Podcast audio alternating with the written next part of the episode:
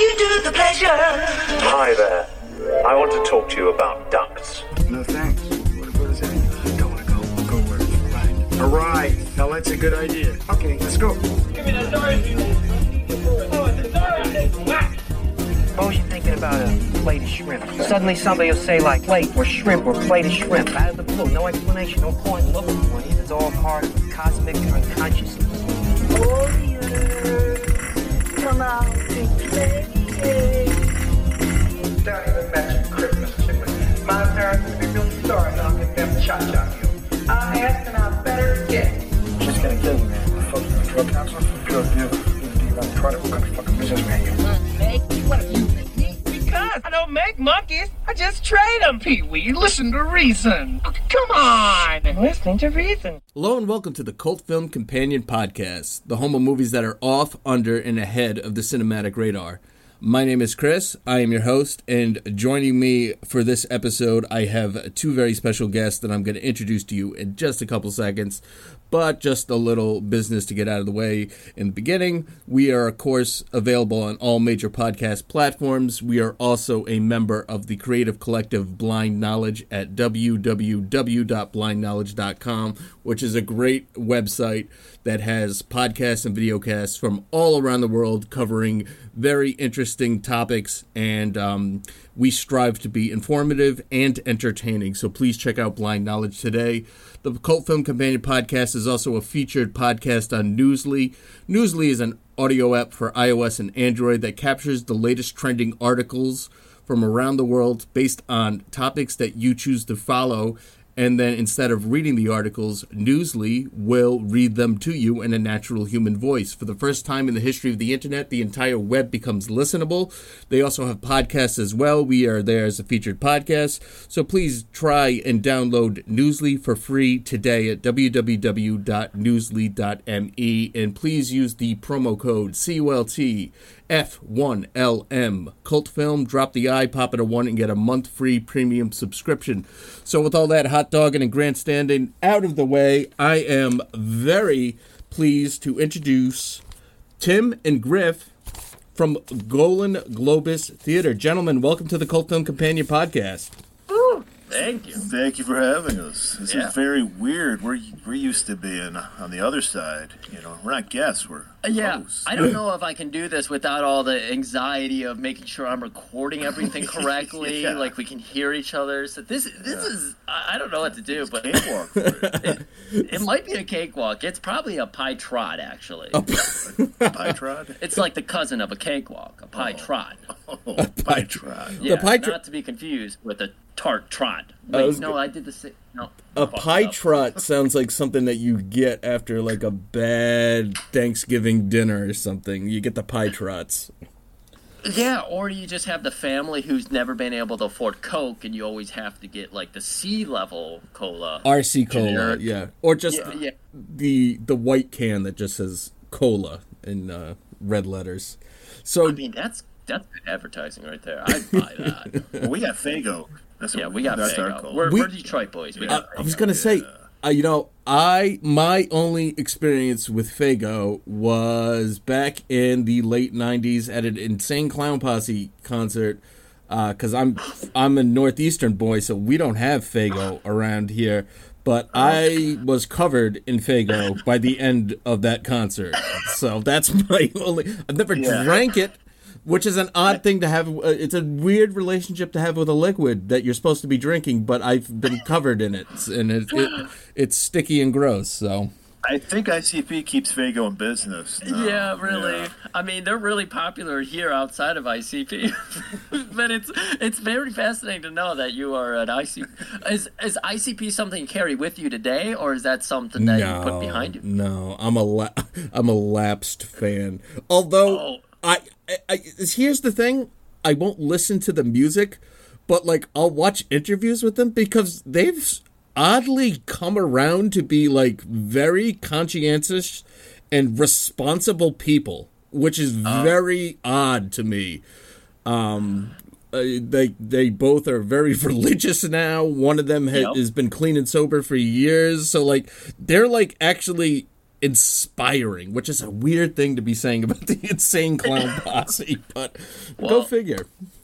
A story you often hear on our podcast is that I uh, used to do home theater installations, and I actually did an installation at Vi. I, Violent J's the bigger guy, right? Yeah, yeah. I did an installation at his house. Um, and so very nice place. He had the whole be- he had the conversation circle set up for his family, kids, but he had the religious stuff all over his bathroom. I had to, I had to go to the bathroom while I was there. Yeah. But he also had he had all the religious stuff, and then he also had wrestling magazines because they're really into wrestling. So it was like walk the footprints with Jesus, and also let's look at some ECW. You know, Got covered in blood. yeah, exactly. It was Well- very interesting. Yeah. Yeah, because I I think everyone assumes that their house looks like a Halloween USA just threw up. and, uh, Exactly. and no, he said it was very nice. It was very nice, very respectful. They were building a recording studio, so they didn't have to go far from their families and everything. And so this was probably 12 years ago. I've I've been on this bandwagon that ICP, and then I heard like their whole catalog was about their dark journey to becoming good Christian boys. Like, of course, me and Murray are. Right. we didn't need them. Don't mind that F word I said earlier. No, no, no, no, no, please. I mean, we're talking Faygo? about the insane clown Oh, yeah, posse, so no, so.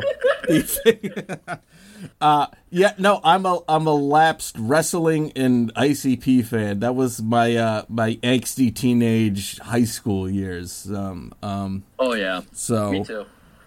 But no, I remember they became a big meme with like they had this song, but the the one lyric where was like "fucking magnets, how do they work?" Yep. and that was just like, wow, that's either the most one of the most profound things I've ever heard, or one of the most ridiculous and absurd things I've ever heard. It, it's walking a very th- fine line between. Um, absurd and profound, which kind of leads us into Darkman, which we are talking about today, from director Sam Raimi, who is uh, best known for the Evil Dead movies, up until recently dropping the latest MCU movie, uh, the, doc- the the Doctor Strange sequel that he helmed. But Darkman came about because he wanted to do a superhero movie, and he couldn't get the rights he wanted to do The Shadow, which later got made in the later 90s with Alec Baldwin. Couldn't get the rights to The Shadow. Batman had just come out in 89, and so he basically created his own superhero. And this movie stars, of all people, before he was, uh, you know, he was a, a, dramatic actor at the time, but this was Liam Neeson's first action role. And then now with Star Wars and all like the Taken movies, like he's gone back to being like the grizzled old action star. But this was him probably in his 30s. Yeah, so basically, Darkman was made as an homage to the Universal horror movies of the 1930s, incorporating elements of the Phantom of the Opera, Elephant Man, Hunchback of Notre Dame, yeah, it was made on a budget of 14 million and did quite well at the box office. 48.8 million. Came out August 24th, 1990. I was too young to see this in the theater or to rent it. I was a huge Batman fan at the time with the, the, the Michael Keaton movie that had just come out, but I was too I was too young to see Darkman. But my earliest my earliest memory of Darkman was reading the parody of Darkman, which I don't remember what the, the title was, but it was a in Mad Magazine. They parried they would make like a little article comic Yeah. strip of that parried the movie. So that was my first introduction to Darkman was in Mad Magazine of all things. And um so I threw out a bunch of movies for you guys to see which ones you would be interested in, and you guys came back with Darkman. Had either of you seen it prior to uh, th- our discussion today? Well, I have. I saw it. I'm old. I'm 48, so I saw it when it came out. What is this rated R? Mm-hmm. Yeah. R? Yeah, it is. Oh, I thought Oh, it was wow. PG. Based on some of the movies we've done recently, Highlander 3 with full on nudity, PG 13, and that Yeah. was like 92. Yeah. 94. 94! So yeah, I, I gave. Uh, this is the only reason we're doing this. I because uh, you gave me the list, and I say, Griff, here's the list of things you suggested, and Griff's like, Oh, I remember playing the video game. I couldn't beat it. Let's do that. Yeah. Like, all right, let's just fucking do it. I I have so many questions surrounding this movie because of that video game that I started playing when I was like seven years old, and it befuddled me to the point where I had to look up. So I was gonna actually play the video game in research for this role, you know, in line with doing the movie. And the video game is just doing the movie. Really? Paulie's, yeah, Paulie's in it. Uh, the guy with the leg, what do they call him? Skip or something with the wooden leg that's a gun. I don't remember. Yeah, I, Yeah, could- I don't- uh, uh, the names don't even stick out to me. I just, you know, They do a bad job with the names in this movie. Well- I know one was Guzman was the Hispanic guy. yeah, and who was the guy? Uh, the the the head bad guy, Wesley Robert Durant, Durant. Durant. played by Larry Drake, who was famous for playing. How should I say this? Mentally disabled. I was gonna say it, it was L.A. Law. I think. L.A. Li- Yes, and he was also in the movie Dr. Dark Giggles. Night of the Scarecrow. Uh, Dark uh, Night of the Scarecrow, where he also played a mentally challenged person who was wrongly accused of killing a child, and he hid himself as a scarecrow, and the people killed him, and he came back and killed them. oh, that Larry is a- Drake knows his his mentally disabled roles. and he was also uh, Doctor Giggles. If anyone, he was Doctor Giggles. Dr. Giggles. That's my DJ He name. plays a, he's a very Trumpian character in this movie. I he- thought I got Trump vibes off. I it. not not from him. The other guy, I got big Trump vibes from. The But that guy's a success. We're talking about. oh, okay, But he- all right, all right. and that guy actually did work a day in his life too. When he was on, when he was in the. And he said Durant does not like to pay taxes. That's how he got him. Okay, Remember? Yeah. The, well, it was weird because I always, I like I said, I saw this movie back in '90. I, re, I only thing I remember about it was the cutting off people's fingers with a cigar cutter. I remember Right. Yeah. that. That was a good thing. I like that. That was I don't. I, I didn't remember anything else about it, but I always assumed he was the main villain. No, he's a hench in this one. right. yeah. And the main villain kind of surprised by that. sucks. He just he's not. He's very barely there. But isn't that what makes a great top villain? What? Not being in the movie? Yeah. or just he has everyone else do their dirty work for Yeah. him. But he's like, yeah, he just gets chucked off a building at the end. Uh, just strangely enough, speaking of Durant, the guy that cuts off people's fingers, his death scene is well, death scene in quotations, and I'll explain why. His death scene is very, very cool. Uh, they're chasing Darkman in a helicopter with like a bazooka and machine guns, and Darkman, uh, like, he's dangling off of the helicopter, and then he hooks it to a truck. The truck pulls the helicopter into a an, an overpass, and it explodes.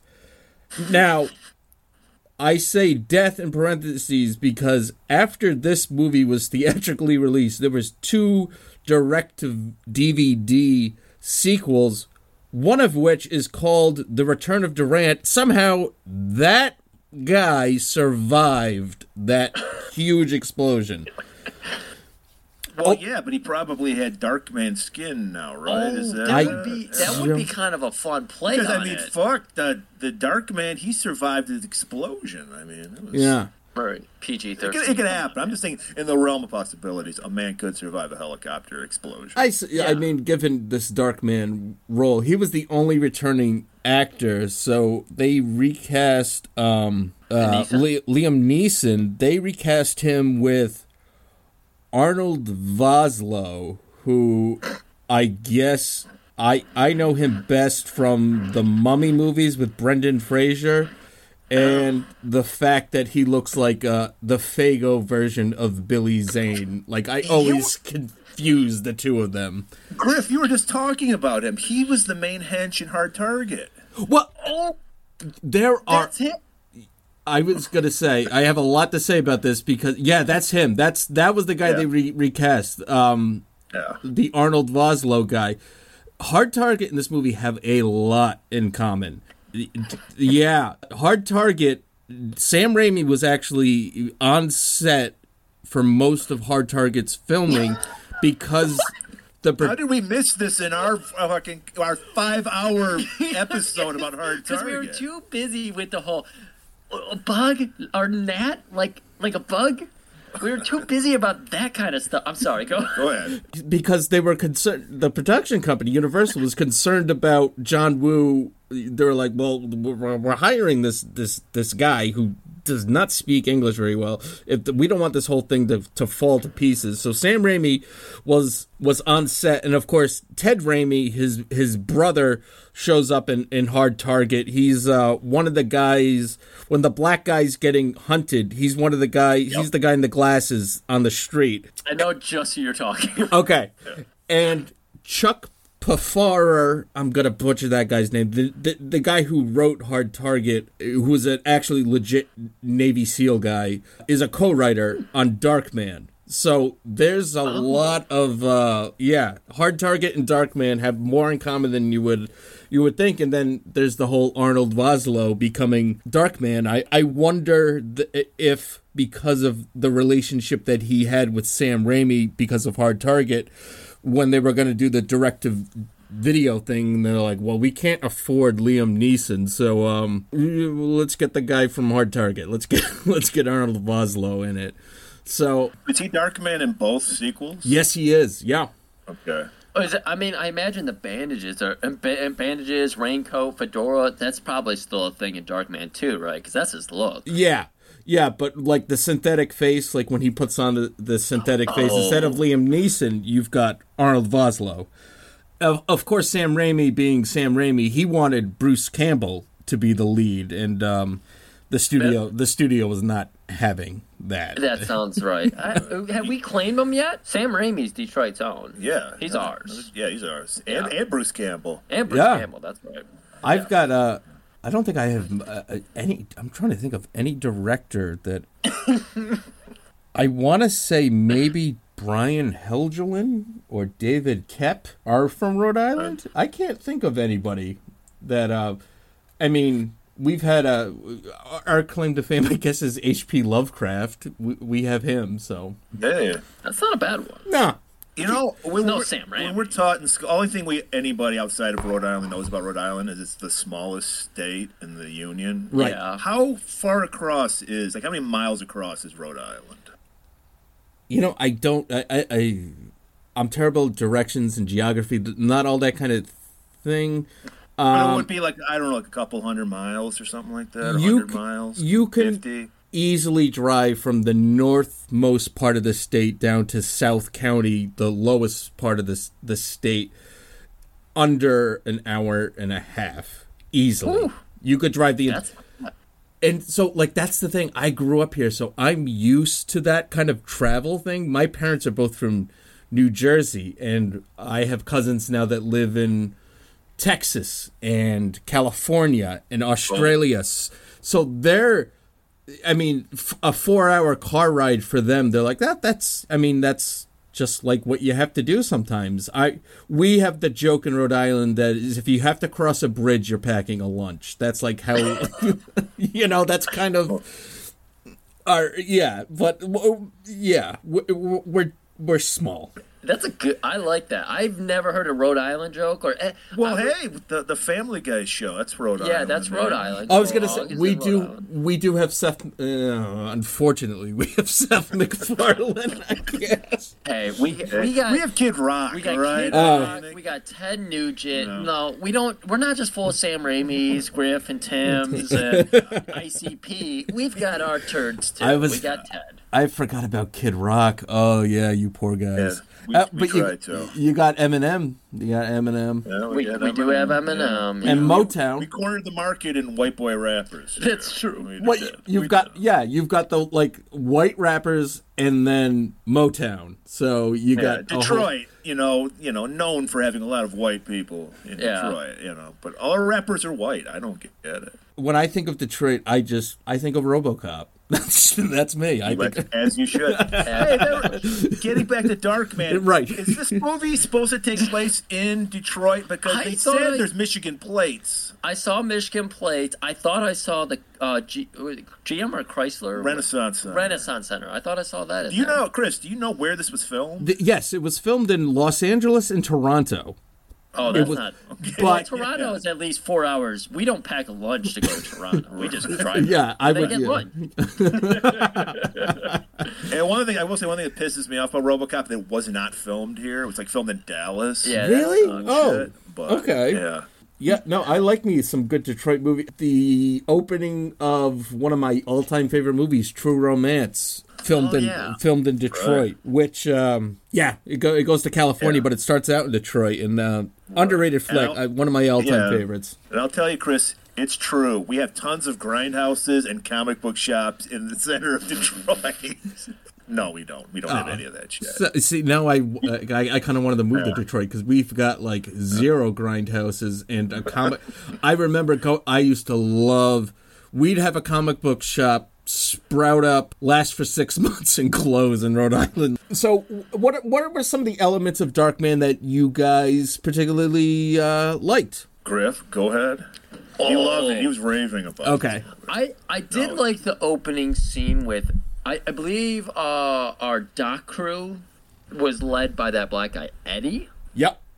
I liked things that were happening there. Well, yeah, if you listen to our show, you know that if something, nothing but bad shit happens at the docks. yeah, or we're in PG thirteen. Oh, Say shoot or something. I'm sorry. Nah, bad shoot. Chicken poop. Bad stuff. You know, Bad something. stuff. Bad stuff. Bad stuff happens at the docks. Please go on.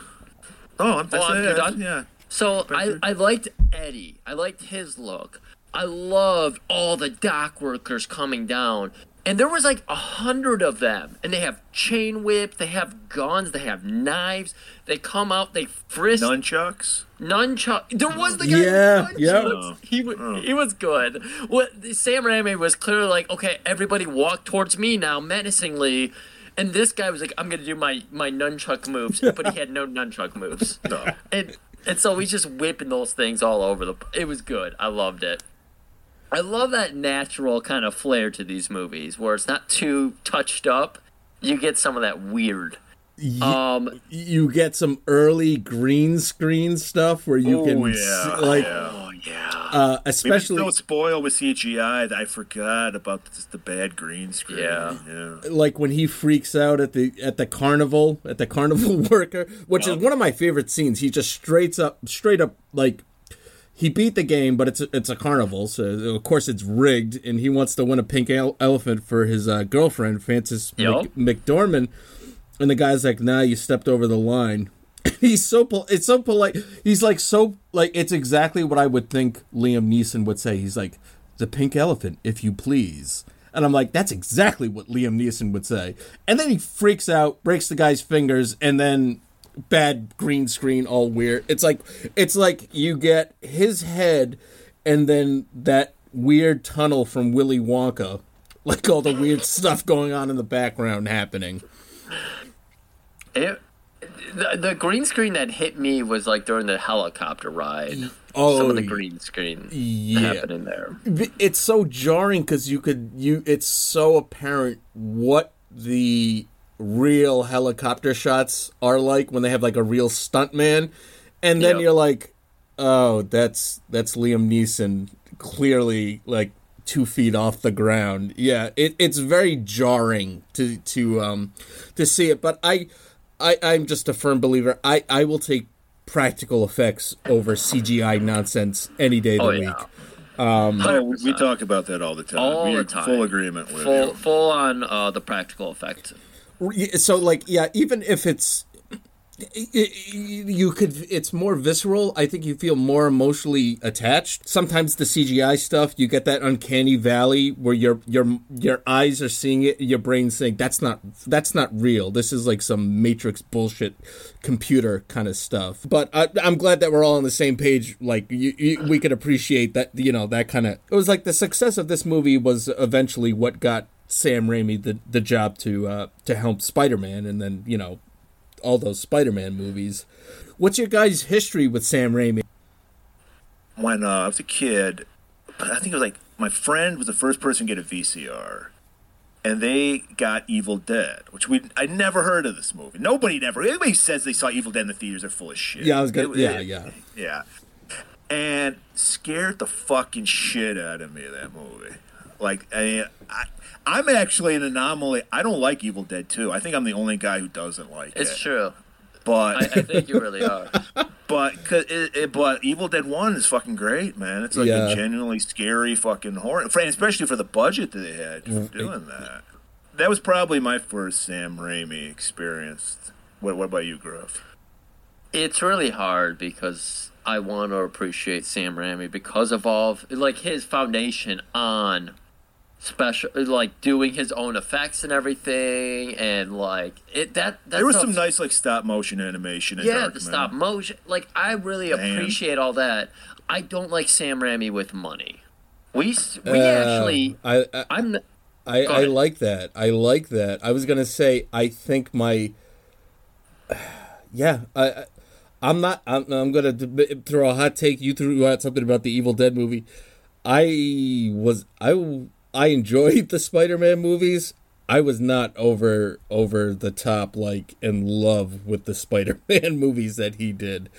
Um, and then something like trying to think probably what what those Spider-Man movies got to be his biggest budget. I haven't seen the new Doctor Strange, but I like the gritty Sam Raimi Evil Dead kind of stuff, Army of Darkness, um, weird stuff to, like Crime Wave, just um, just weird. Yeah, some of his are more uh, something. Um, a simple plan. I really really like. That was yeah, it's a good movie. Yeah. Um, Yeah. But I'm sorry for interrupting you. But Sam uh, Sam Raimi with money, please go on because I, I I like where this is headed. yeah it's like we we like we actually did go I'm not a Marvel person at all yeah. I see them because like I love I love hanging out with all of our friends. Some of our friends are big Marvel fans, and I, I'll go see it, and I won't have to poo poo on them. But I'm not around them right now, so I'm gonna poo poo on the movie because it, it does just feel like a special effects affair. It doesn't seem like it's about characters or motives or villains or hero. It's just about special effects. And it takes it completely away from the director because they're not the ones animating it. They're saying, I want weird, crazy glyphs and stuff. But when they're doing the original Star Wars, when they're doing Evil Dead 1, it's like, how can I make this work? And I love that. And I think that caters way more to horror than anything special effects can do. Because we got to see Rob Zombie do Halloween with all of his special effects and horrible music. And it's not good. No, it's not. I was gonna. Say, Well, it- especially horror, you gotta have practical effects. For Practical, horror because, because that's what re- really has to be visceral. You want to be creeped out. You want to relate to it the most. And special effects takes you so far away from it. I, I mean, I think special effects work if in like a sci-fi kind of environment because you kind of need that kind of shit, 'cause spaceships and all that stuff. But yeah. like I don't like a lot of it in action or horror. I don't think you should have it. yeah. no, I'm um yeah like this. I I tuned out of the whole Fast and the Furious thing. I'll just watch clips. Someone will show me a clip. They're like, "Did you see this? Like this car." launches from like it jumps out the car jumps out of an airplane drives through uh, literally drives through a building one of the movies it's swinging from a vine i'm just like i i, I don't i don't want that um and the mcu kind of stuff it's it's it's so oversaturated now and i'm so sick of every time one of these marvel movies comes out it's the best one yet. It's always the best one yet, and I'm just like, I'm done. Like, um, I'm a hardcore Batman fan. It was always my favorite comic book. Always will be my favorite um, superhero movies. So I, I'm on board for Batman. I really dig Superman, uh, Spider Man, and I like the actor that they have now doing Spider Man. But the whole MCU thing, it's I don't want to have to have like it's like a you you get like when you sign up for a college course and these are the things it's like you need all these prerequisites to get into it to like to understand Doctor Strange you need to have watched 10 episodes of WandaVision seen the original Doctor Strange seen Infinity eh, Avengers seen this seen that and I'm just like that's No, that's not why I want to tune into a movie. I want to tune into something like Darkman, where I don't have to know anything about any of these characters and just sit back and have you know a blast for an hour and a half. A bla- Okay, I ha- I have to ask the question now because you you just you you're begging me for it. Okay. Are you, you're a fan of Dark Man? Yes. Like the movie? Yes. Because I need to ask now. Okay. What sets Darkman apart? Because there's certain traits they hit on that I'd be like, oh, that would be cool if that was his unique thing. But I think Sam Raimi just like shows his rear end here, and that I am not creative enough to make my own cool, unique superhero. Because they give him all the trading card, you know, bubble bubblegum facts of a superhero. Right. Oh, he's got super strength. He can't be harmed. Even though later in the movie we see him being harmed by everybody. Right. They're like, right. he, he can't feel pain. Although he takes a punch like it's the worst thing in the world. I was thinking about the science of that not feeling pain. Can you function as a human being? I mean, we're, we're talking about a comic book movie, but Right. Yeah. Can you do anything if you like? You you couldn't like touch shit. It would be weird. Like it, I just I just imagine you know how your hand will fall asleep Like and you- you, just can't like use your fucking hand. So how can you operate? You're thinking pain when it'd be more like resistance. Yeah. Almost. Like Yeah. when you go to get it, grab a glass. Right. like, you can appreciate resistance to you. yeah. Um. So uh, I don't know if you guys know this, but um, one of Sam Raimi's brothers, Ivan Raimi, is is a legit emergency room doctor. He's a co-writer on this movie. They tried to make the scientific and medical stuff as accurate as possible, which I can't like. It's totally. So totally. they put like people on a spinning wheel and just spin them around. and then just and and and to prove uh. that he doesn't feel pain, they just you know ram the scalpel right into his thigh.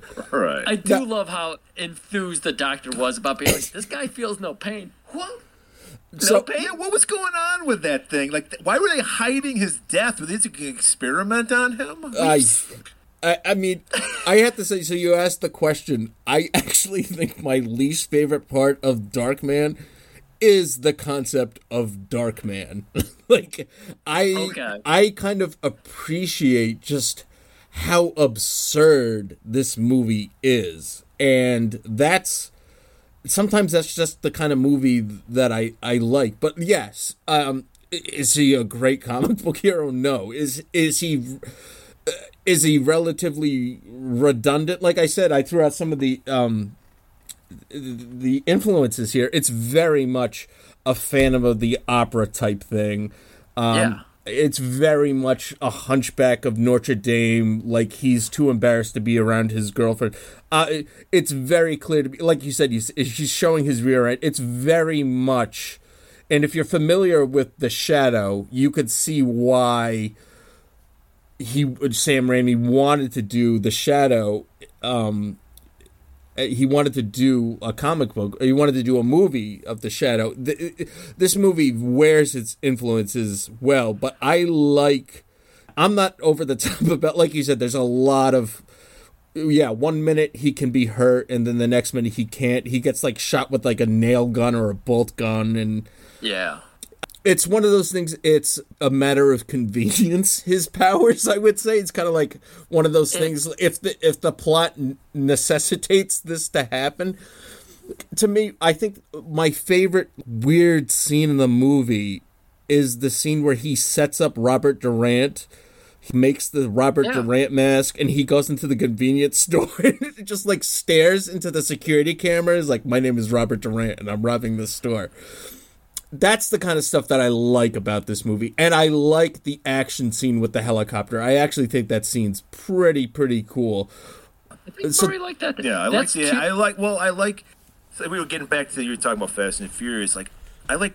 There's this. I like stunts, real stunts, where it's like you're seeing people. Like, like the beef I have with Marvel movies and all these Marvel movies. There's no stakes anymore. Like, cause I like I know it's fucking fake. I Oh. can't get invested. I don't care. I'm sorry for swearing all the time. No, It's yeah, my, it's it's my Uh, let it let it fly, guys. Let it fly. Okay. It's like, like, like there's the constant quipping and joking. Like, there's never any tension anymore. It's constantly Yeah. like, I, We got this. Don't worry about it. Thanos is going to destroy the universe. Let me let me throw some out some jokes right now. I've got a nice tight five minutes routine. I'm going to work. Yeah, on. right. Let's get Quinn out here. Yeah. It's it's, yeah, it's one of those things. Like you said, there's no stakes because now there's. Uh, well, you're dead, but you're alive in a different multiverse now, or you, we can go back in time. But we can only go back in time once, and only when it's convenient. Yeah, it, it, they've disappeared. There's nothing to be invested in anymore. And I think I, I, I came up with this little, this little meme, this picture of. Um, did you guys ever see the movie You, Me, and Dupree? It's a Owen. No. it- it's a terrible Owen Wilson, uh, Matt Dillon, Kate Hudson comedy, and it was directed by the Russo brothers, who who did um, one of the Captain America movies, and then like all, all the A- Avengers movies. So I, I I took this little clip of you, me, and Dupree, which is which is awful, and I titled it "The Quickest Way." To uh, disassociate um, to piss off the MCU fan base. I just put like the Russo brothers' best movie is and always will be you, me, and You, me, Dupree. and people Oh are like, my god! Oh, the you haven't- Marvel fans get on my nerves. Only, I'm universally loved on Twitter, by the way. Except universally. except By our fans? We're universally hated by on YouTube, but we're loved on Twitter. Yeah. except if I ever even dare to make any kind of comment about a Marvel movie, and they just come out after you, and it's like, God, just cool it. You? Like, right. enjoy your movie. Like I, I, I didn't exactly love Dark Man, but I love like talking about it. I enjoyed it. It was quick. That helps. I was gonna. I Yeah, you stay away from the direct to DVD sequels. Um, they're just unless you're like a diehard Arnold. If there's like for the one diehard Arnold Vosloo fan out there, uh, Well- you know, I mean, someone's got to love the man. Um, he terrorized my childhood, so I kind of do want to watch it. he uh, he's got that look. in your own He's yeah, he's got that look. You, like I do not want to mess with him. Um, they also they also filmed uh, this. They were going to try to make Dark Man into a TV show. They actually filmed the pilot and everything, but that never happened. Yeah, I mean, is it Sam Raimi's best movie? Absolutely not. Is it his worst movie? No. Is it easy to get through at, at an hour and a half? I mean, the original cut of this movie was over two hours long. I I can't think. I'm. I don't think anyone's. No one's shouting release the release the Raimi cut. Cut. Yeah, yeah, Yeah. yeah. yeah. I, I- you know, The Raimi verse. right for for what it is and like i said the, my you know the, the scenes that i like the most are like the weird stuff he does with the mask like that thing at the chinese food restaurant where he's like i'm gonna you have until the length of this cigar to get me my money and then like Yeah. cuts the cigar down to like the nub yeah. it, it's stuff like that that makes me enjoy this movie. Um, so yeah, I am a fan though. I do like this movie. That's what I was gonna ask you because I said the things that made me not like it, but the thing that really made me like it, the thing they should have honed in on, you didn't need to give him super strength. No, He should be weak. Yep. By everything that happened, weak. Um, but his thing was he What's was the physics behind if you can't feel pain, it makes We'll- you strong? First, is it because you're full of adrenaline? We'll get all to, the we'll get to the science in a little bit. We got to get to the science, all right? We got to get to the science. I'm sorry we're doing this. um, but the thing that uh, for me was like, this is what Sam should have leaned into. Was he was this super scientist who could recreate? He skin. created a 3D printer, Griff. He Yeah. invented the 3D printer and face-off technology. and it creates stuff from thin air. right. It just creates a nose from thin air. Right. That. So that should have been his lean in. You have a scientist protagonist, super scientist, who works above a coffee shop.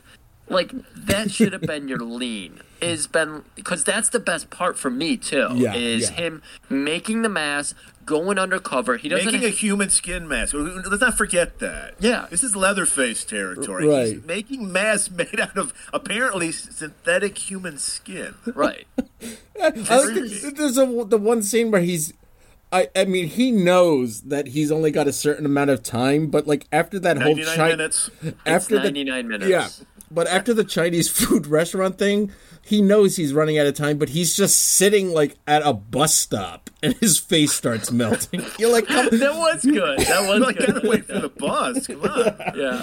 Was Yeah. that the Chinese restaurant scene or was that the Paulie scene? That was the Paulie. scene. I Oh thought that yeah, was the yeah, it Paulie, is the 'cause, Polly. Yeah, And then the woman sees Paulie crash on the car, and then she looks over at him and shrieks out. yeah. See, that's the good stuff with this movie, and I, I- think you're absolutely right. I There was no That re- there's no reason for like this whole like oh he doesn't feel pain stuff. Just like it's too it's throwing too much against the wall, and what really stuck sticks to the wall for me is the fact that he can make these synthetic faces, and like I think that is uh, you could there's a lot to explore with that kind of stuff. yeah, But then we run into the face-off problem. The face off. Yeah. problem, we, please. we did face-off a few months ago, and I was like, you know, there's more to a face than just skin. You have like bone structure. Like I could, like I could just peel off Griff's face, put it on, and all of a sudden I look exactly like you. Yeah, yeah. You Every, know. everybody in my family is like, "Hey, Griff, you're looking kind of sick today." No, I'm not. And I'd sound exactly like you because I'd listen to your voice on a, a Walkman repeatedly. And it just sound, that would just make my voice That's- sound that- perfectly. That's what I I don't. Yeah, the, the face off thing. I like how they tried. They they're like we're we're gonna insert this thing into your throat and like we're gonna chisel your chin. Um, it's like it, it, we're dealing with fucking face off here. Like we don't need to get into the, this. Is not. We don't need this technical medical stuff being thrown in here.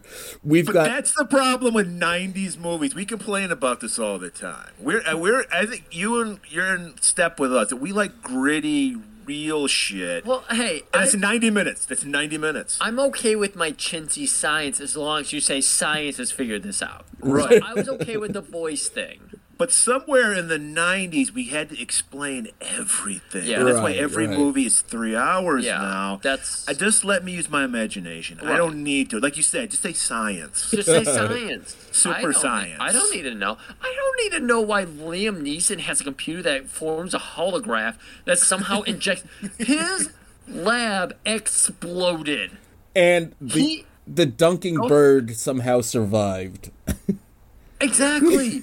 Everything's Everything survived. He just got charred a little. Yeah. And he took it to his new lair. Every- Which where was that? An abandoned sparks factory where he, he hooked it up to some sparks. Like how nobody noticed all this power was being located in this abandoned building. Look, if there's one thing I know in my current work field is no one notices anything. okay. okay? Like I, I don't want to get into those details, but it I've been astounded this week. I had to put in a 17 hour day the other day because someone didn't notice something for five months. Wow. And it was like, how? How did anybody miss this? I don't know. I don't know. Science. It's science. It's Super science. science. So, um, I'm curious though. So the video game, like you, do you Yeah. you change, fa- like you're able to put on a, a face of somebody else, and like you could be Polly for a, a level or two.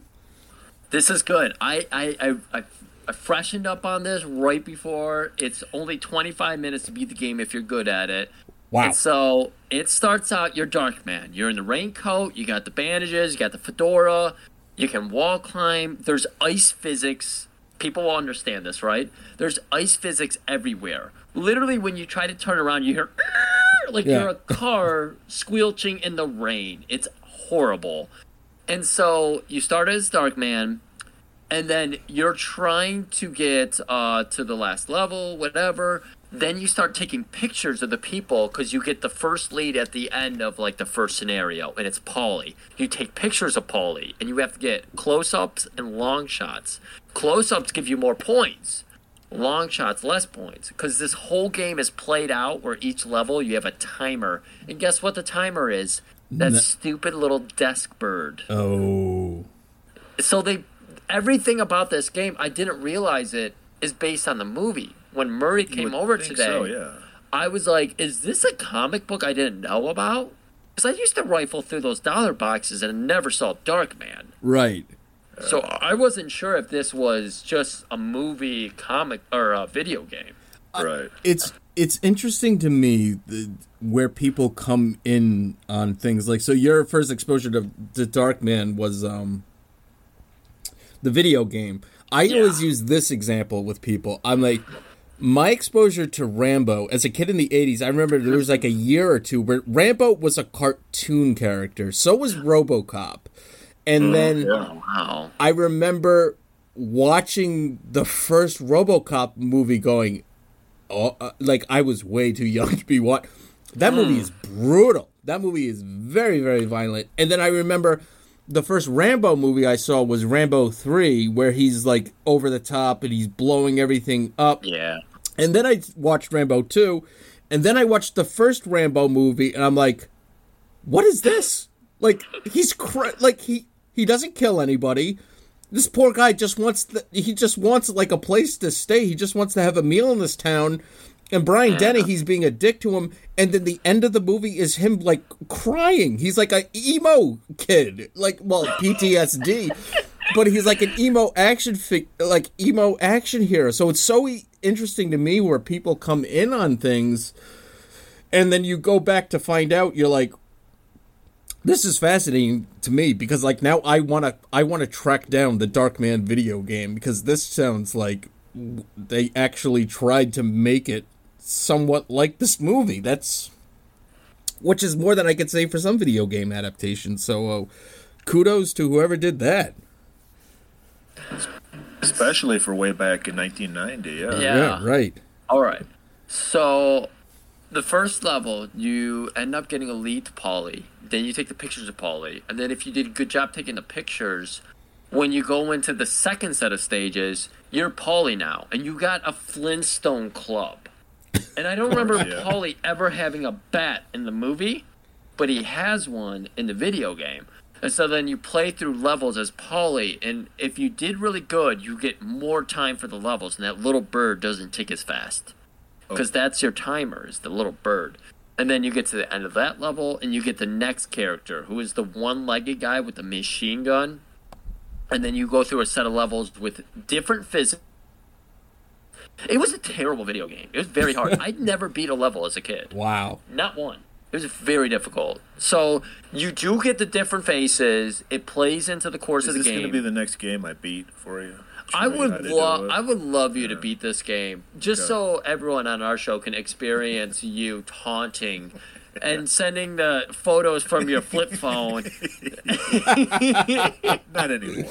I Not anymore. up, but yeah, it was a flip phone. But yeah, the- Would I beat Battletoads? Yeah, I'd beat Battletoads. yeah, you beat everybody. Yeah. Battletoads. Um, but yeah, it, it- you do get the mass. It plays into like the whole gameplay of it all. Um, three different mass.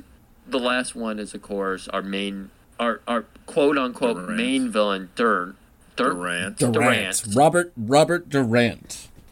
who was wearing a zoot Almost suit. sounds in the like video Robert game. Ginty. That makes me upset. Yeah, that's it's- yeah, so Uh, close. Um, you know one thing I did like about I liked that gun that Robert Durant had. It was like he was shooting like exploding bullets or something. Oh, the, like, Yeah. the Like, like a. Tommy gun. It was supposed to be a grenade launcher. yeah, but it, it was kind. It was It was kind of flimsy. it was kind of like a Judge Dredd lawgiver. It was just shooting like incendiary like bombs at him. That was Yeah. cool. I liked that. Yeah, I mean, the, the, I mean, that's the thing. There are aspects of this movie that are just so, and I like that the fact that they don't take this movie too seriously. And I think that that there are six, at least five or six different credited screenwriters to this movie, which it kind of shows that that we've got. It's not one person's vision, which is I think why this movie gets so muddled at parts. Because you got the guy who wrote Hard Target, who's a legit badass Navy SEAL guy, and then you get like Sam Raimi and his brother, who are, are just like you know, they have a very slapstick, tongue in cheek kind of view of their of their movies for the most part for the most part when they you know when they when they're delving into these kinds of films so i i really think that this is a movie that just stinks of having way too many uh, cooks in the kitchen which is why i think it gets muddled at parts and I know. I what another thing that I did like about this movie is the music is pretty good, and it's uh now you and me are going to differ on that. one. okay. Yeah. All right. It, it wasn't that the movie was the music was good or bad. It was obnoxiously in the front of the movie. You know what I mean? Like it was just overpowering to me. I, I mean, would, did you know? Would you know this? Did he do the theme to the Batman animated series? yes, he did. He borrowed a lot from Darkman though, because I was getting that sound from Darkman. Yeah, maybe- it's. I mean, he just so he had just come off of Batman from 1989, and he was just getting his start scoring movies. So yeah, uh, I think he was. He's he he recycles a lot of his ideas and a lot of his and a lot of his scores. But yeah, he did the, he did the main theme for the Batman animated series, and yeah, there's definitely elements of um of of that in Darkman. I think is why I kind of like the the music, and why I kind of like this movie is I do have some nostalgic attachment to this movie because I remember it. I remember the advertising for this movie it would just be like who is darkman and like this was back like when billboards weren't computerized and changed every five seconds like it would just be a big massive billboard of just the silhouette of darkman and it says say who is darkman and then being a kid being like eight or nine years old if the movie's rated r and it looks like it's a cool action movie it, and it's something my parents won't let me see i'm immediately going to want to watch it right you know that's just Right. Yeah. I know. I was billboard, agreeing with you. Billboard Oh. action is great. Yeah, we all agree on that. Advertisement used to be really good. R-rated movies for kids. We all agree. Right, That's right. necessary. Really, I- this I- was my, my R-rated mom took me for to see anything. I don't like. I mean, the- it's as long as she wanted to see it. Yeah. you know. It's like I. I mean, we've said like my mom was an action snob. Like she'd take me to see like Stallone or Schwarzenegger because that was like A level action, but no Jean Claude Van Damme or anything. like that. That's That's so funny. That's, beneath her. That's so funny. No, no Golan Globus, no You're- Cannon. She, you're- that's Oh. beneath me. so you were a few years ahead of me, obviously. Yeah, uh, so it's like, uh huh. No, go ahead. Oh, so it's like I was getting the cast offs that you were watching. You were getting all the the grade A fish. I Right, was yeah. getting I was getting the crustaceans at the bottom, the the bottom feeders. The bottom. Yeah. That's I a- was getting the John Claude's. I was gonna say that's a weird place to draw the line. Like I would say, I draw the line. Like I could see my uh, if my mom was a, an action movie snob, Schwarzenegger and Stallone, yeah, maybe a, a Van Damme movie, but absolutely under no circumstances whatsoever are we ever checking out anything with Steven Seagal. Like that's that's like the line where my I, w- I would would probably be drawn. But speaking as I, I, I do want to ask you guys now, I because I've I've covered a couple Golan Globus movies, uh, some Cannon movies on my show. I want to ask each of you top five. Well, you know, we actually did an episode about our top five. But I'm we're going to sorry. tell you our top five anyway. Thank you, Thank you. I, I don't you. know if I can do five of the dome. Because there's so many. There's so many. Is Death Mine? is Death Wish three included in the top five? I, I don't know. I don't think it was on mine.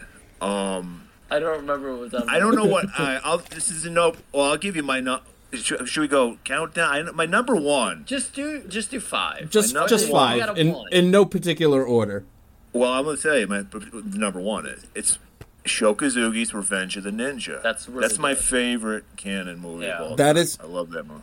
Anyone listening who hasn't checked out that movie, badass movie. Check it out. Revenge of the Ninja. Yeah, Right. good, good, good stuff.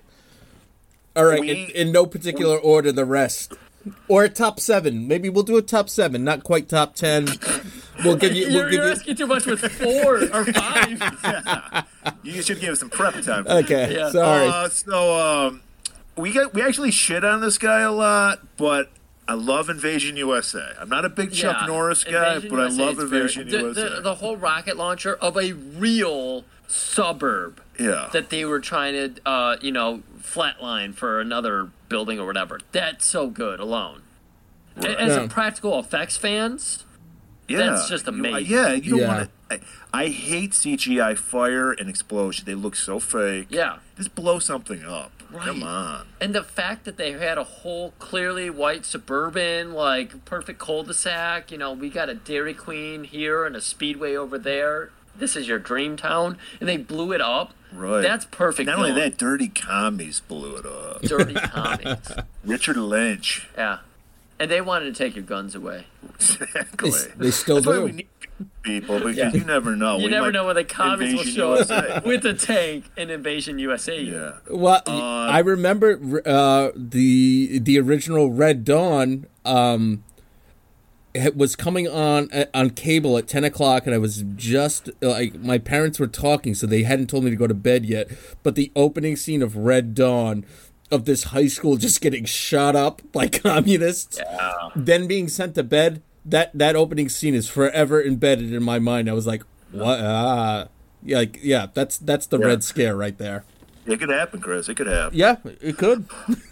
Uh, oh, here's another one. We if you if you ever listen to our show, you know we love Mr. Steve James.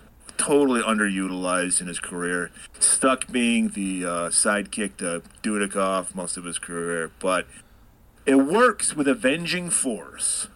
That it's got you got Steve James, you got the greatest villain of all time, Professor Glastenbury, played by John P. Ryan. Another classic Cannon movie. Oh, 100% classic. That's easily in my top three. Um, gotta say, Bloodsport, Y- That's in yeah, my- Bloodsport's good. Sure. the ultimate tournament movie. Yep. Yeah, Some of yours, it's Griff. it's what um it's what Mortal Kombat wanted to be. Bloodsport. Yeah. exactly. Griff? you got any? Okay, well, one of them that has to make my top five, and Murray's like, oh yeah, that is a Cannon movie, The Apple. yes. I I do own the record of it because I legitimately just enjoy the crap out of that movie. I I came to it thinking, Menachem Golan's like he was gonna unite the world with that movie. right. I just love something where you can tell a a person poured their heart and soul into it, and it fell completely flat. I always confuse that movie with Can't Stop the Music, the fucking Village People movie. Well, they're totally different. Come on. Chris. The Apple is set in a dystopian future of 1994, I Right. believe, maybe 92, It was 94. 94. And it's it's very it predicted a lot. There's like an American Idol type like uh, show, Yeah. and I- Satan rules rules it, like Simon Cowell, you know. Um, let's see. Another. I mean, another one. We bring it up all the time. I like this movie. Cyborg, huh? Cyborg. Well, it's got my boy in it. Yeah. I Uh, yeah, I uh Cyborg Cyborg's good. I I love the fact that it's like the recycled props from Masters of the Universe. Uh cuz that Masters of the yeah. Universe was one when I growing up I fucking loved that movie. I grew up. That was one of the movies I got a lot, and John Claude with that wig did it for me. Right. His What about Uh, any love for Cobra? Cobra's good. We we that was one of our, we did that a long time. we did. That was in the first like several months. That was probably the only Cannon movie my mom ever took me to see. It was So- because it had Stallone in it. Well, I was gonna have to ask. This is this is the the Stallone uh, Cannon film question: Cobra versus Over the Top. Which which? Ooh, we're we're gonna have a heated argument Yeah. between me and Griff. I, I was just gonna say also on my top five is over the top. I have way too much fun with that movie. We at like if you go back, this was years ago. Me and Murray are babies when we record that episode, and uh, yeah, I was really into it I was really not into it. because I gotta go. I, gotta had, go. Cobra oh. over versus Over the Top. I'm sorry. Of course, For- yeah. of course. Yeah, that's Cobra. fine. It's fine, but you got to understand where we're coming from with our fatherly figures in our life. Right. My dad left this earth way too soon. Murray's dad shit on this earth for all of his eternity and will live forever. He's a Highlander, and he's always going to be a terrible Another human great being. Cannon I- movie, by the way. They distributed Highlander. Yeah, Yeah, that's right. I found that out covering. I covered Highlander recently, and I had no. I, they had nothing to do with the production, though, if I'm not mistaken. They No, simply distributed. Yeah, yeah, yeah, yeah. Okay, all right. Um, but what? That's why I- it's good. I gotta ask you though, one of my absolute favorite, just completely, just batshit crazy Cannon movies. I got a lot of love for Death Wish three. What what, what say you guys? Oh, we love it. Yeah, Oh, yeah. The Giggler? Giggler, yeah. Yeah, did you bring up the Giggler The earlier? will the Wildy. God, yeah, we, we, we, we went on. a we talked about that for like a couple hours. Think. Okay, all right, yeah, because that Yeah. that to me, it's such a weird departure if, you watch the original Death Wish, and then Death Wish two starts to get kind of goofy, and then Death Wish three is so who uh, that villain. Um, Chuck, uh, Richie Cunningham's brother from the first. Yes, season. yeah. It is. Uh, um, Straker, Striker, what the fuck was? His I want to say Striker. That's I right. think it, yeah, and then um, that's the one. I think is that the one that's got uh, Laurence Fishburne in it. No, he's in two. He's in Yeah, two. yeah, he's and, in two. Yeah, and he's in two. th- those movies are weird. Jeff Goldblum's in the first one, I First believe. one, yeah. Yeah, Yeah. and then in three we get uh, Bill from Bill and Ted. Right, right. Yeah. And I love how the aging Bronson is such a stud. And that Right. and Death Wish 4, like he is landing some women that I'm like, wow. Yeah, you know? yeah, the Death Wish series is a lot like you were saying, the Rambo series. It started out as like a gonna say that, serious yeah. movie, like about vigilante. Is, is it right? Is it wrong? And they're like, yeah, it's right. And then we're just gonna just blow people Yep. away each consecutive movie. Yep. Yeah. And then our favorite line came in four, I think. Five. Five. I got a little tweet from my friend. No, the tweet for someone special. Oh, yeah, yeah, That yeah. was the exploding uh, soccer ball. A remote controlled exploding soccer. Yeah, we did a whole month of uh, Death Wish. That was rough. I, I mean, I love Charles Bronson, but that was a rough month. That's hard Um, to dip back in that well. It's so Speaking dark. of Charles Bronson, though, um, underrated flick from Charles Bronson that I uh, recently checked out and, and got a real kick out of 10 to Midnight. oh, yeah. Another one of our classics. Yeah. Yeah. That was one of our first. That was a really fun. I feel like that one pairs up with our modern times. Like a crazy dude, sex deprived, wants to murder people. Was that was that the plot? of Yeah, that was Yeah. the guy that had the Excelsior 5000. Yeah, that yeah, yeah, the sex. Excelsior. And that this seems like uh, uh, it seems like such a conservative talking point these days. Ripped And from the so, headlines. Yeah, I shouldn't call them conservatives, reactionaries. Yeah. yeah. Um. I, I, yeah. I'm gonna have to catch up. I'm gonna definitely have to check out your Death Wish month because those movies, like you said, it, it, it the, the way that they started, and then the way that they've ended. Is five the last one, uh, other than the the Bruce Five Willis? is the last one. That's And not then- even released on DVD. That's just like we don't want to talk about that. One. I was. You have to actually download. But it did again. It introduced a very important part of Golan Globus theater mythology. Oh, it did. The acid pit. Oh, the acid Yeah. pit was from that. The acid pit that's in the eh, there's a there's a fashion like Yeah, uh, angle. place, and they just have an open like pit of acid. Yeah. Like Upstairs is the runway where everybody comes. they to also hang have a, like a shredder, like an industrial shredder, Yeah. and an acid pit. It's it's upstairs, floor one, level floor with New York, because of course, Death uh, Bronson, um, name Charles Bronson, Paul Kersey. Paul Kersey. Paul Kersey travels between L.A. and New York. Yeah, they look surprisingly like Toronto, but For, yeah, it's, it's New York. for every movie, and so yeah, he's back in New York, ground level. You got the runway, clubhouse, art shows, everything happening on the main ground, and then one step below that, sweatshop, acid pit, Industrial shredder. industrial shredder. You have mobs all over the place. The good Goodfellas have a spot in the corner with one light. Uh, it's incredible. So Time to be alive. I, I you know that's weird you say so it's not available because I when I did Death Wish I like to do my research so I ordered the Blu-ray I had to order Death Wish the the, the Blu-ray separately and then I got the multi-pack of 2 3 and 4 Right. and then I I really just wanted to cover three, so I didn't even bother to look. But you, so you can't even get Death Wish five.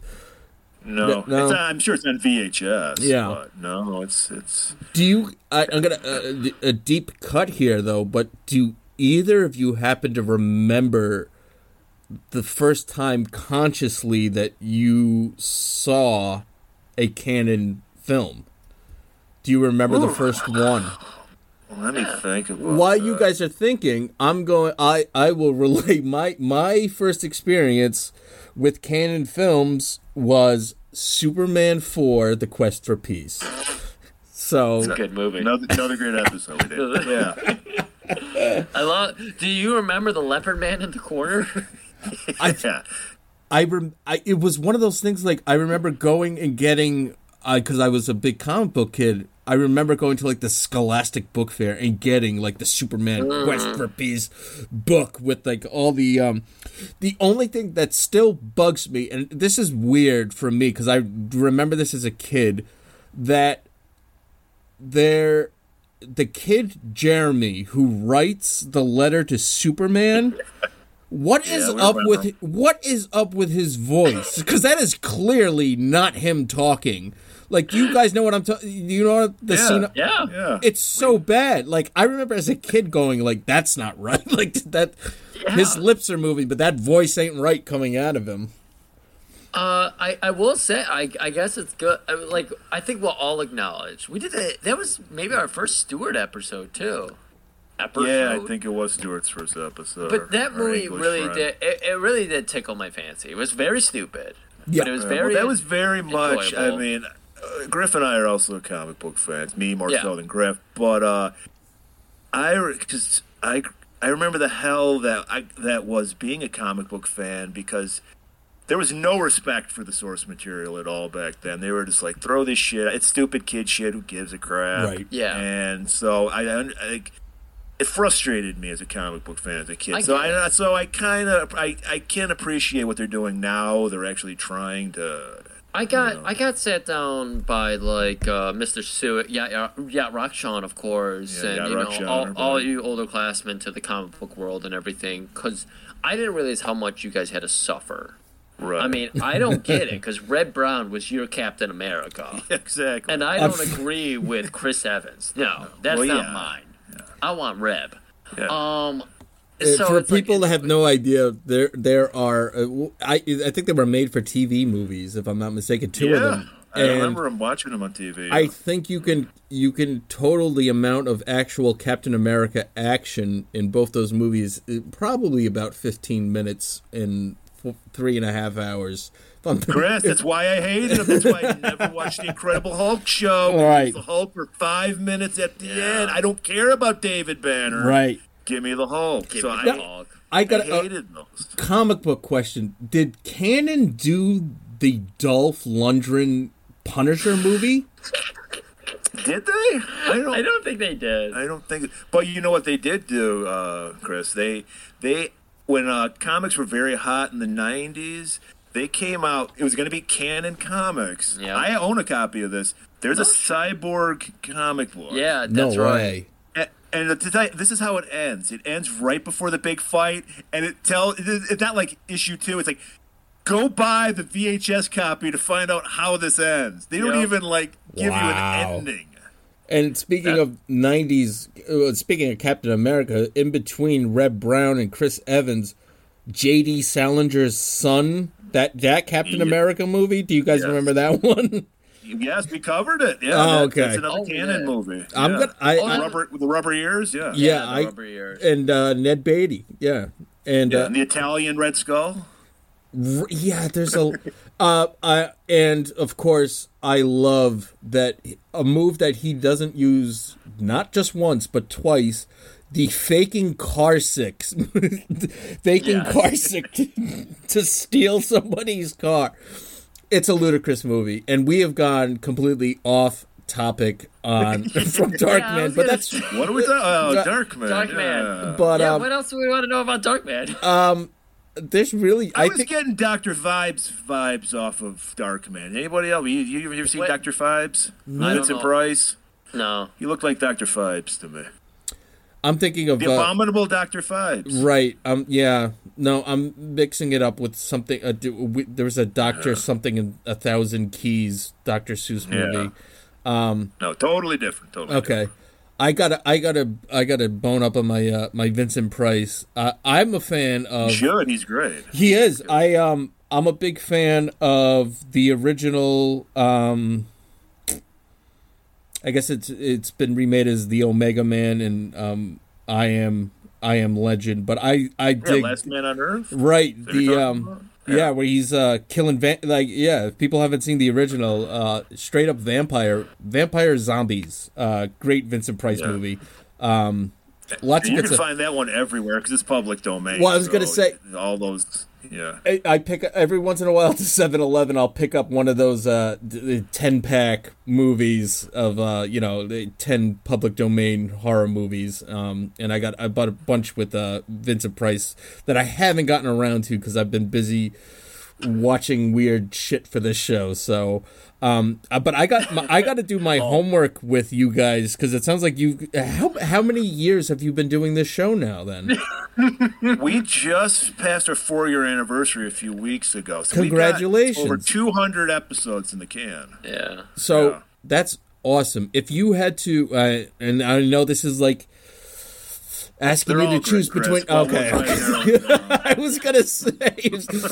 I was gonna say, uh, do do um, is it best for people to have seen these movies, or is it the kind of thing that they could just No, we because we go right, we go through. We basically we're like we're like the uh, storytellers of yore. We're- we, we explain. We do the Wikipedia, you know, we explain the plot, we get into the details. and we we notice details no one else notices. We notice- I, Chris, did you notice the leopard man in, in the Lex Luthor's lair in I- Superman Four? I did not. We Okay. did. So Well, you- back. yeah. so you There's guys are somebody wearing a total leopard print body stocking. Like I don't know if there's some weird gimp shit going on with Lex Luthor, but we noticed that, and you're gonna notice it. and now. we talked Uh, about I- it for 45 minutes. so you guys are like Cliff Notes, then kind of. exactly. Yeah, yeah we're kind of the clip. Aud- I mean, audio- well, I'll, I'll put it to you this way for your listeners.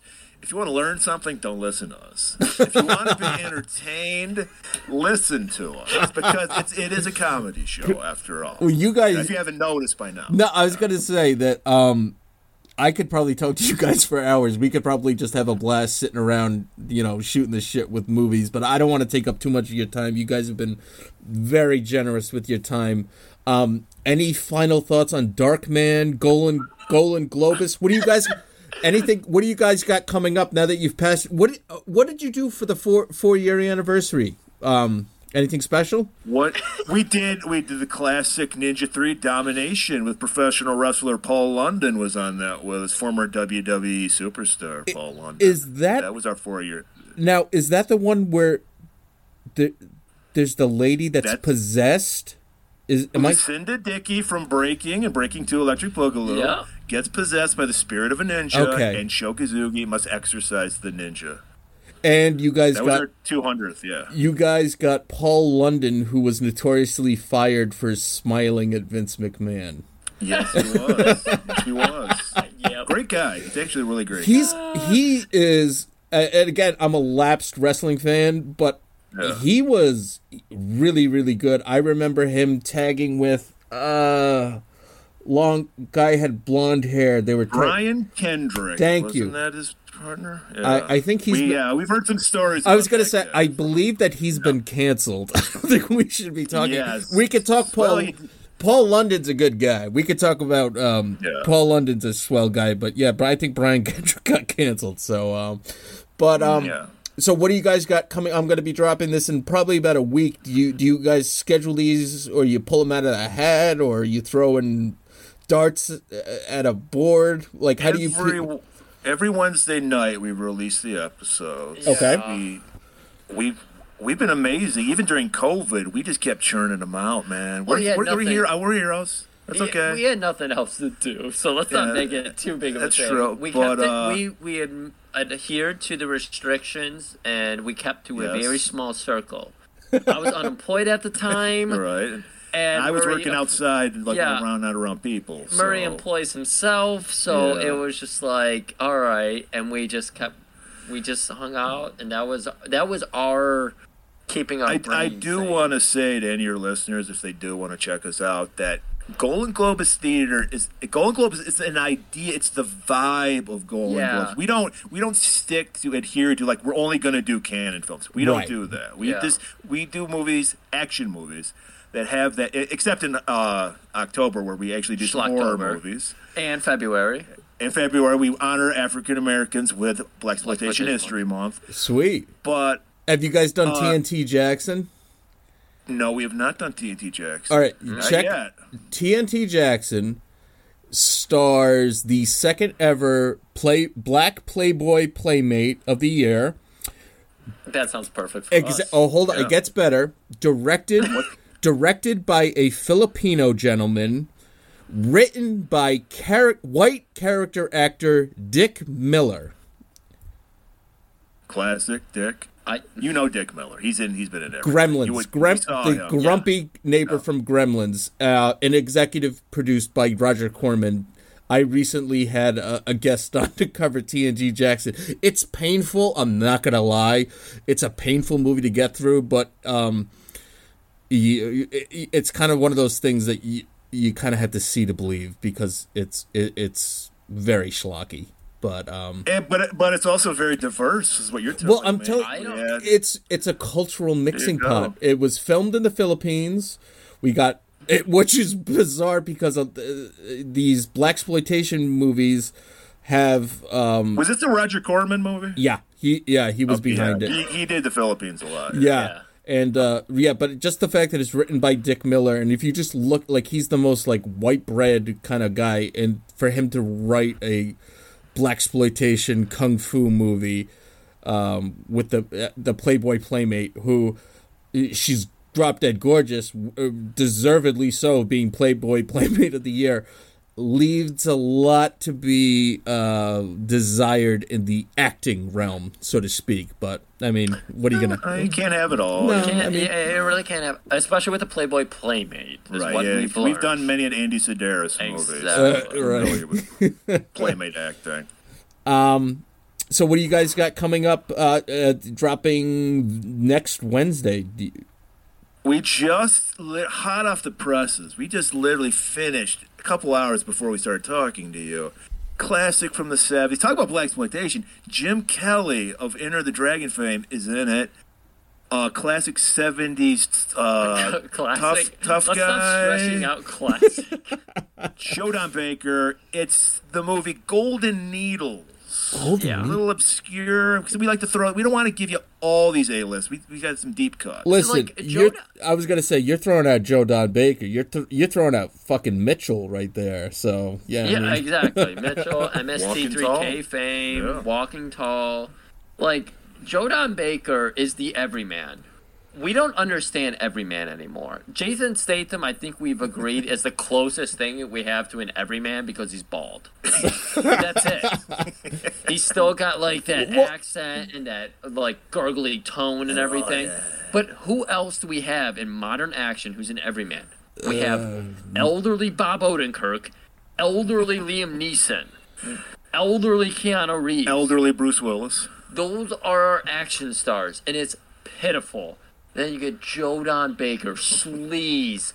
Doesn't care if he sleeps with a woman for money. Doesn't care if he's like, you know, just leaning into, His- you know, bribes and stuff. Like that's that's what made Golden Needle so fun. And And that's what we talk I was about. just gonna say, like, I mean, if you ever feel bad about the condition of what your car looks like, like at any movie where Joe Don Baker's driving his car, his car is just filled with like fast food wrappers and empty Well, cig- empty cigarette packs and all sorts of.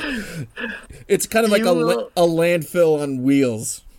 Yeah, you'll be happy to know that in this movie, Joe Don Baker does eat a lot of seafood, and there is a moment where he's back in Hong Kong from L.A. and he's like, "Oh my god, I can't wait to eat the vendor food."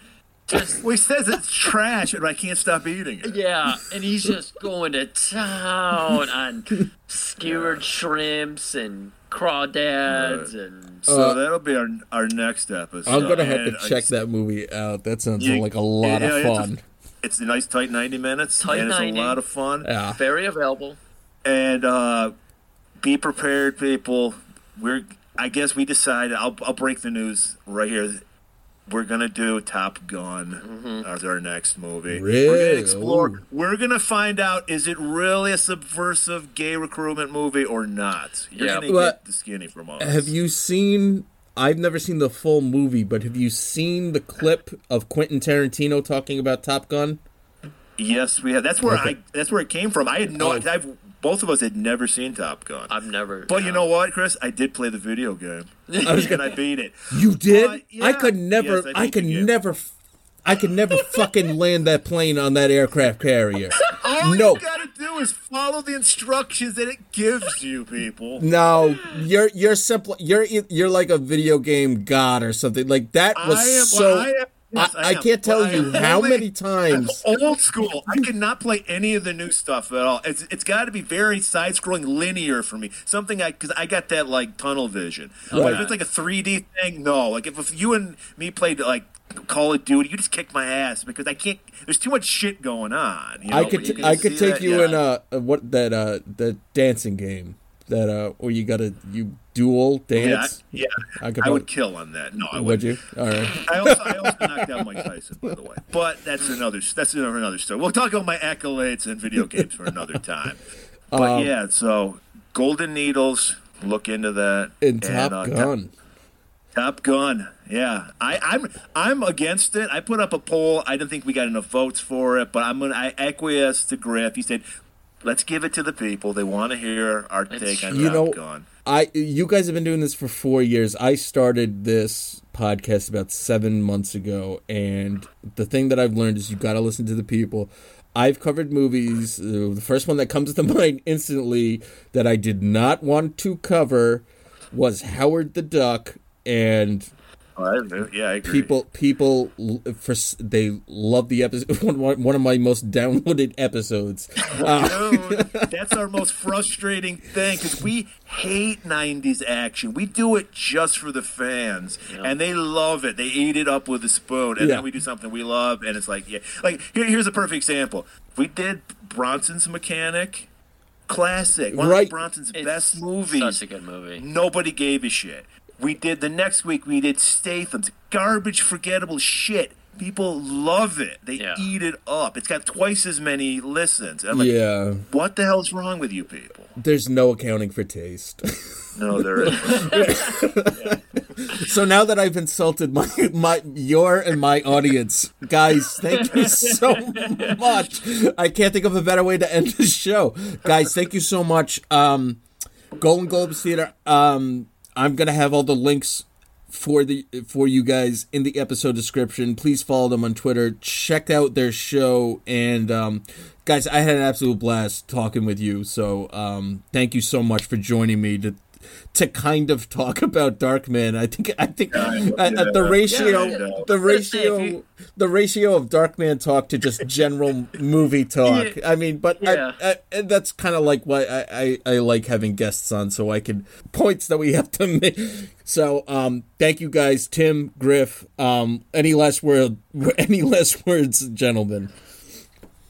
You got anything to say, Griff? Well, if you do want to finish talking about, uh, go, we never really got into the full science of Dark Man, so I'm more than willing to come back on to finish talking about Dark Man. You know it's And I the do, bel I, I feel nature calling me. Um, well, can we I mean- we'll have to get back to the science talk, but uh, but thank you for the offer. I appreciate it very uh, much. yeah, because we got, we did definitely get like a 25 to 75 percent ratio of Dark Man to Golden people are Globe is going to really bullshit. be pissed off. But Yeah. this, uh, yeah, all I got to say is this is our show, people. I will yeah. say, Francis Francis McDonald is that her name? yes, no, it's not. It's Frances McDormand. yes. Frances Francis McDormand. Wonderful. Loved her in the movie. Liam Neeson, nowhere near a superhero movie ever again. I didn't like him as Dark Man. I really am interested in the sequels because I Um, really, yeah, I want to see my villain from Hard Target be A hero. the Dark Man. Yeah, I want to see that. Though they are Um, easily, I think you can get all three on DVD for about ten dollars on Amazon. Um, Fra- of all the people on the set, the the person that Sam Raimi had the most difficulty with was Frances McDormand, which is odd because he's very close friends with the Coen brothers, and she's married to one of the Coen brothers. So of all the people, it's just kind of odd to me that they had some some tension, but that doesn't seem to be on display like on screen. It doesn't, she, you know, she doesn't seem to be like rolling her eyes at the material or anything like that. And I actually think she's got she's got some decent chemistry with Liam Neeson. I I do have to say so. Right. Yeah. I mean, she's just she's just good. I mean, she's only got like a quarter of the movie. It's uh, just very much like this episode about Darkman. She's got a quarter of the movie where she acts, and then she's barely in it and is getting captured all the time. I mean, the damsel in Yeah, distress. she is the damsel in the distress. I need to follow you, and then they go to that. Which, by the way, we never even got to the factories and the staircases. he's always jumping. we, have to do a part two. We gotta do a part two, just when talk she, about she's handcuffed and she falls off the building, and there's no way in hell she could have Yeah, hooked no. on the, that rebar that's hanging out. No, we got to do a part two because I have so much more Darkman to talk. Like, we got all of our notes in front. We were ready to talk about Darkman. Well, uh, let's. I we'll make it a deal. Well, uh, if you guys invest the time to watch the second two Darkman movies, and if you, Oh, you're uh, asking a lot. Yeah. You just asked for two more Yeah, movies, yeah. maybe one, yeah, well, and well- then we can go from there. Well, then Great we'll just we'll we'll just watch the the only one that I do remember, and there were two sequels. I just remember the one where um Durant comes back. The other one, I don't even remember anything about it. How I did just, he come back? he just like wakes up in I don't remember, but he's He wakes up. That's perfect. It's like the new Star Wars. How, Yeah. The Emperor's back. We don't know how. Yeah. Yeah, we don't Back. Uh, I think I think Yeah. You said it best. It's science. Science. Science Science. brought us b- back. Robert Durant. So. It, it is a super science movie, Yeah. so that makes sense. Okay, that makes sense. That's perfect. Yeah, guys, thank you so much. I had an absolute blast talking uh, with you, and everyone, please ch- uh, show these guys some love on Twitter and listen to their show. For the Cult Film Companion podcast, this is Chris uh, signing off with Tim and Griff. Thank guys. Thank you. We're listening.